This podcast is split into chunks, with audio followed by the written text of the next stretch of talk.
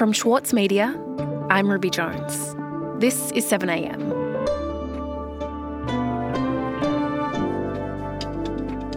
It's independent of government, has enormous power over our lives, and hasn't been reformed in 25 years. But yesterday, the Reserve Bank was changed forever, and even the Governor, Philip Lowe, conceded that parts of the RBA had been out of step with modern expectations.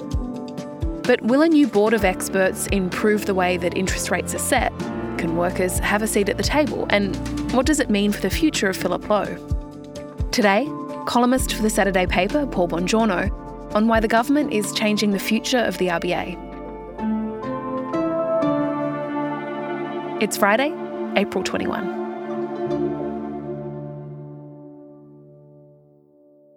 So, Paul, yesterday the Treasurer, Jim Chalmers, announced that his government would undertake the biggest overhaul to the Reserve Bank since the 1990s. And this, of course, comes after a review into the RBA, which has been running for the better part of a year now. So, what did this review find, and, and what changes are coming for the Reserve Bank?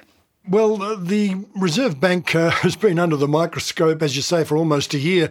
Jim Chalmers instigated an inquiry a month after coming to the Treasury amid a lot of concern, a lot of criticism about the bank and the way it had been operating. Now, we want to make sure that Australia's monetary policy framework delivers the right decisions and makes the right calls for the Australian economy and for the Australian people. That's what has been motivating uh, this report the work of the review panel and the thinking of the Albanese government. I've got to say that this was a thorough-going review, looked at all aspects of the way in which the bank operates, looked at the way central banks overseas operate, and it was given the writing orders by the Treasurer to come up with the recommendations that would make the Reserve Bank of Australia the best central bank in the world. Quite, quite a big remit. And my goal here throughout is a world class central bank which is more effective, more transparent, and more independent. Well, the Treasurer announced uh, yesterday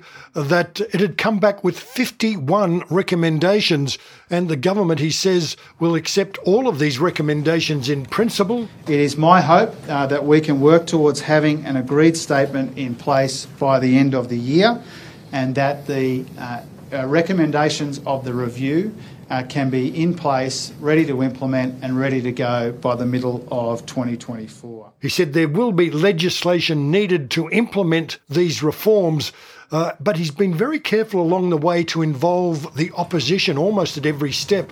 I did want to acknowledge uh, Angus Taylor. Angus and I have our differences across a range of policy areas, uh, but he has engaged, I believe, in this process in uh, a considered way and in a cooperative way. Shadow Treasurer Angus Taylor has been uh, in on this review, and the Liberals played a big part in insisting that the inflation target of 2 or 3% be maintained. But the biggest reform announced by the Treasurer is that the bank's function will be split into two. And we also will seek to establish separate monetary policy and governance boards to strengthen expertise, decision making, and bring us more into line with world's best practice. There will be a governance board and another one to set policy. Now, this one to set policy, that is monetary policy or where interest rates go, it will be made up of experts.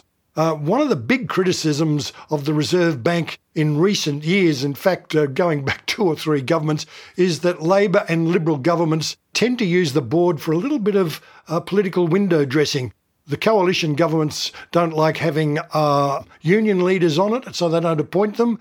And coalition governments like to have small business people in there, so they appoint them. And the problem with all of that, these people might have their own particular expertise, but they don't have the technical expertise in understanding macroeconomics and understanding the interrelationships and driving uh, the economy both domestically and internationally. You know, I think that there is a role uh, for somebody who understands, uh, is an expert in the labour market uh, and particularly in wages, the relationship between all of the other issues that the Reserve Bank Board grapples with and considers and contemplates. And of course, to be noted, the way in which these appointments uh, had been made has tended to mean the board, instead of interacting and bringing its own particular economic expertise to decisions, virtually became a rubber stamp of the governor and his experts. There was no second guessing, which could have resulted in, you know, a better way of managing uh, interest rates and managing the economy. This is about learning from the past to strengthen the Reserve Bank for the future. This is about bolstering the independence of the Reserve Bank, not diminishing its independence. And Paul, there's been a lot of criticism of the RBA governor, of Philip Lowe, in recent months, and there's no doubt he's overseen the bank at a particularly controversial time. Is it hard to read this announcement as anything but a critique of his tenure? Well, the Treasurer was keen to emphasise that this review wasn't only looking at the way in which Governor Lowe and uh, his board have been operating. In fact, it had a wider purview going back six years, not just the past six months. But look, there's no doubt that with admissions coming out of the board itself, that they got it wrong by sitting on interest rates for far too long, letting inflation build up ahead of steam. Then, when they reacted, 10 interest rate rises in a row, it hit too hard. And of course, when the governor himself uh, made a, a prognosis that there'd be no interest rate rises till 2024, which he had to, of course, renege on, and that hit a lot of investors, a lot of borrowers very hard. All of that gave a greater edge to the review, and of course, raises questions now what for Philip Lowe? Uh, well, his term ends in September. Usually they're reappointed. Uh, the Treasurer has been very coy about whether he's going to reappoint Philip Lowe, just saying that, well, he'll make that decision in due time. Lowe himself has indicated that he has no intention of quitting early, uh, but all the indications are that come September we'll have a new Reserve Bank governor and a whole new look for the Reserve Bank. Mm. Okay, and Paul, this is obviously a big moment for the Treasurer, Jim Chalmers, but he is at the same time facing his own problems, isn't he? Because the budget is right around the corner and it seems like there will be some very difficult decisions that need to be made. There are reports that Chalmers will actually ignore the results of another review that the government launched that is into raising unemployment benefits. So, what's going on there? Well, Ruby, the message from both the Treasurer and the Prime Minister is that this will be a budget of restraint. And they keep reminding us of that trillion dollars uh, worth of debt that they've inherited from the previous government. Trillion dollars, it's a rounding figure, pretty big rounding figure. So uh, we're going to see savings. That means outlays will be cut somewhere and there will be losers. But there is pressure coming especially from the areas of uh, social service and social security for the government to get real in the relief that it is giving the more vulnerable people in our society. For a number of years now, everybody, including Labor in opposition, have criticised how low the Newstart payment is, the unemployment benefits are. And David Pocock, the independent senator in the ACT, well, he got the government to set up what's called a social inclusion committee, which reviews how these payments uh, are interacting uh, with their recipients and whether they're in any way adequate. Well, you probably didn't need a review to say that they're far from adequate and they're too meagre. And so the recommendation to the government uh, that we heard about earlier in the week was that the Newstart payments should be boosted to 90% of the um, aged pension. Now, over three years, that had cost $24 billion, and the Treasurer and the Prime Minister were pretty keen to uh, assure us that that's not going to happen. However, we can expect to see some relief. Relief, however, just not automatically tied to the pension or the uh, inflation rate or the cost of living. It would be very hard to see how the government and the Treasurer could ignore the recommendations uh, of this committee completely. And I'm told now that uh, Treasurer Chalmers will take the government's agenda beyond the election. So it's going to be fascinating to see what exactly that means. But the Treasurer has been somewhat frustrated that he hasn't been getting the attention in the media that Treasurers normally get in the run up to a budget. The media has been preoccupied with the voice referendum, the fumbles from the Liberal Party, and all the ructions around the yes and no cases.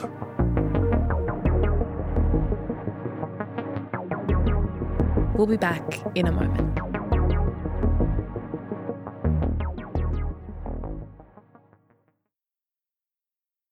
For Sloane Crosley, writing about the loss of a friend may not have provided catharsis, but it did allow for the possibility of a better ending. Like you have this amazing meal that's this friendship, and then you have a really, really, really, really bad dessert with shards of glass in it. And then, like, the book is like, you know, those little chunks of chocolate that come with the bill. I'm Michael Williams. Join me for this week's episode of Read This as I talk to Sloane Crosley about her latest, Grief is for People. Listen wherever you get your podcasts. As a 7am listener, you're already familiar with many of the journalists who work for the Saturday paper. For a limited time, subscribe to Australia's leading independent news source, the Saturday paper, and you'll receive the Saturday paper's stainless steel coffee cup, made in collaboration with Fresco, for free. Subscribe from just $2.10 a week. Simply visit thesaturdaypaper.com.au forward slash offer. Paul, while Jim Chalmers has been working on these major changes to the Reserve Bank, the Liberal Party faced yet another resignation from the front bench, Karen Andrews.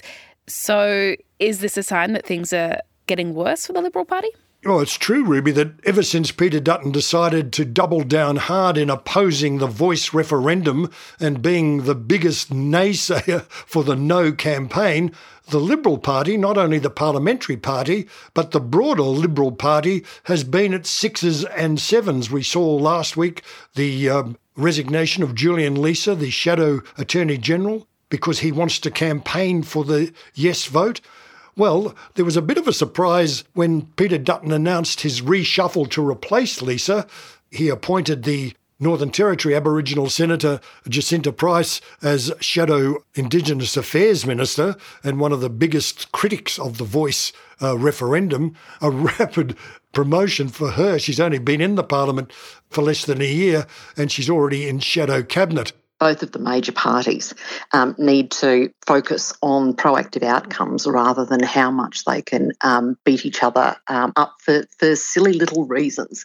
But, as it were, from right field, or maybe it was left field, Karen Andrews, the Shadow Home Affairs Minister, uh, resigned from Shadow Cabinet. Uh, she had been the Home Affairs Minister in the Morrison government. Look, there's no one single um, reason. There were probably a number of contributing um, factors to that, but ultimately my decision was to call time on my political career. I mean, this is not the only career that I've had, so I've not been a career politician. Now, she claims that the voice had nothing to do with it, although since quitting, she's given a number of interviews, and one particularly revealing one on RN Breakfast the other day, where she criticised Peter Dutton for focusing so much on the voice. Tony Barry, who now is with Redbridge Group, uh, of course, former Liberal Party staffer, strategist, says if you focus on fringe issues, you get fringe results. Do you agree with him?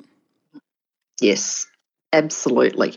At the end of the day, people uh, people are very um, concerned about what affects their daily life. So, and I have to tell you that uh, Andrews' misgivings are reinforced by three opinion polls this week, which strongly suggest that Peter Dutton has made a huge political mistake in going so hard on the no campaign. The Essential poll in The Guardian and the Resolve poll in the Sydney Morning Herald and The Age show Labor has increased its two party preferred lead over the opposition and it's now 14%.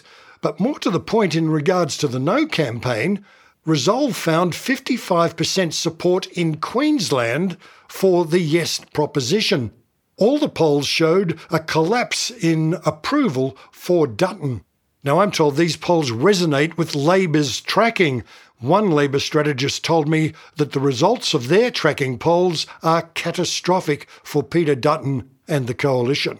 So, within the Liberal Party, obviously Andrews' resignation speaks to some disquiet about the strategy that Dutton has taken here. But is this likely to be the end of it, Paul, or are these complaints about how Dutton has handled this only going to grow from coalition backbenchers, particularly also in the light of these polls? Well, that's a real concern among some Liberals that Peter Dutton has gone in so hard on his determination to defeat the referendum that if he wants to build any momentum for no, he's going to talk about little else in the next uh, six months. And the broader concern on the Liberal backbench is that Dutton's strategy is so out of sync with metropolitan voters that this no campaign and putting uh, Senator Jacinta Price up to lead it so stridently as she does, does absolutely nothing to win back metropolitan seats. The Liberals, if they want to get back into government, are going to have to win back the seats they lost in Sydney, Melbourne, and Brisbane to start with, as well as over in Perth. And the polls are showing that voters in metropolitan Australia favour the yes vote. For over 120 years, with the best of intentions, governments have done things for Aboriginal and Torres Strait Islander people, to Aboriginal and Torres Strait Islander people, not with Aboriginal and Torres Strait Islander people. When you put all that up against what we saw in what I think is the image of the week of Labor Prime Minister Albanese in Hobart, flanked by Liberal Premier Jeremy Rockliff, and over his shoulder, Bridget Archer, the Liberal backbencher from Tasmania, all there to wave off another former Liberal MP, Pat Farmer, as he began his 14,000 kilometre run around Australia to support The Voice. He will run around Tasmania, then fly to Perth, run up the west coast to Broome, then to Darwin, across to Townsville, down the east coast to Brisbane, then Sydney, Canberra, and Adelaide. Then we'll meet Prime Minister Anthony Albanese and thousands of fans at the finish line at Uluru. And Ruby Farmer told the crowd that, in his view, the voice was a no brainer. It seems to me every person under the age of 30 that this is an absolute no-brainer and they can't understand why we're even having a, a referendum on the issue, that it should just naturally be in place already. Well, those views certainly do nothing to help uh, Peter Dutton's campaign. And just finally, Paul, with the budget only a few weeks away now, how do you think that, that Anthony Albanese and, and Jim Chalmers are likely to try and capitalize on on riding high in the polls? Do you think that they might actually take the chance now to do a few things that, that could be considered unpopular or politically risky? well, many would hope so. the Greens say that the Labor government is morphing into a centre right government and it's too timid. It's clear that Albanese has the view that the way to keep the electorate on side and the way to be able to do things is to do them softly and gently and not to spook anybody with any big surprises. And, you know, when you think about it, all of that probably means that. Uh, we haven't got on our hands a great reformer. Although the other argument is the way to get reform is to keep people with you, to let them know where you're going, and to show them that it's not too scary after all. Well, that's that's the theory, and so far it's working for Albanese, no doubt about it. But Adam Bandt in the Greens says, look, if you want reform, uh, you're not going to get it from a centre right government like the Labor Party is becoming. You're going to have to get it from someone like the Greens, who have now become the party of social democracy. I think that's beguiling for, for people more on the left of politics, but uh, I don't think it would appeal to the broader voting constituency that has deserted the Liberals for Labor. Paul, thank you so much for your time. Thank you, Ruby. Bye.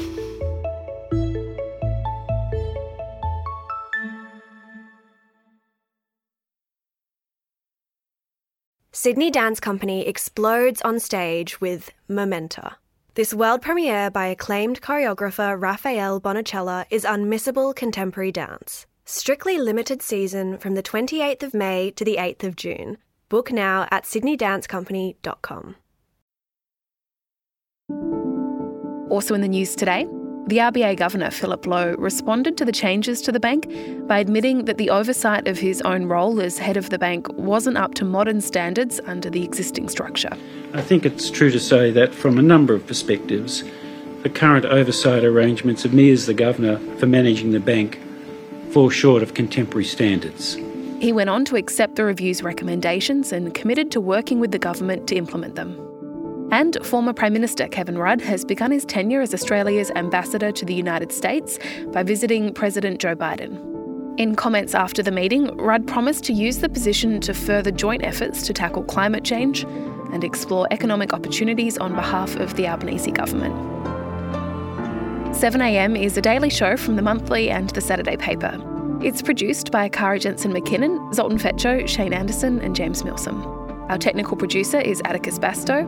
Our editor is Scott Mitchell. Sarah McVeigh is our head of audio. Erik Jensen is our editor in chief. Mixing this week by Laura Hancock, Andy Elston, and Atticus Bastow. Our theme music is by Ned Beckley and Josh Hogan of Envelope Audio. I'm Ruby Jones. See you next week.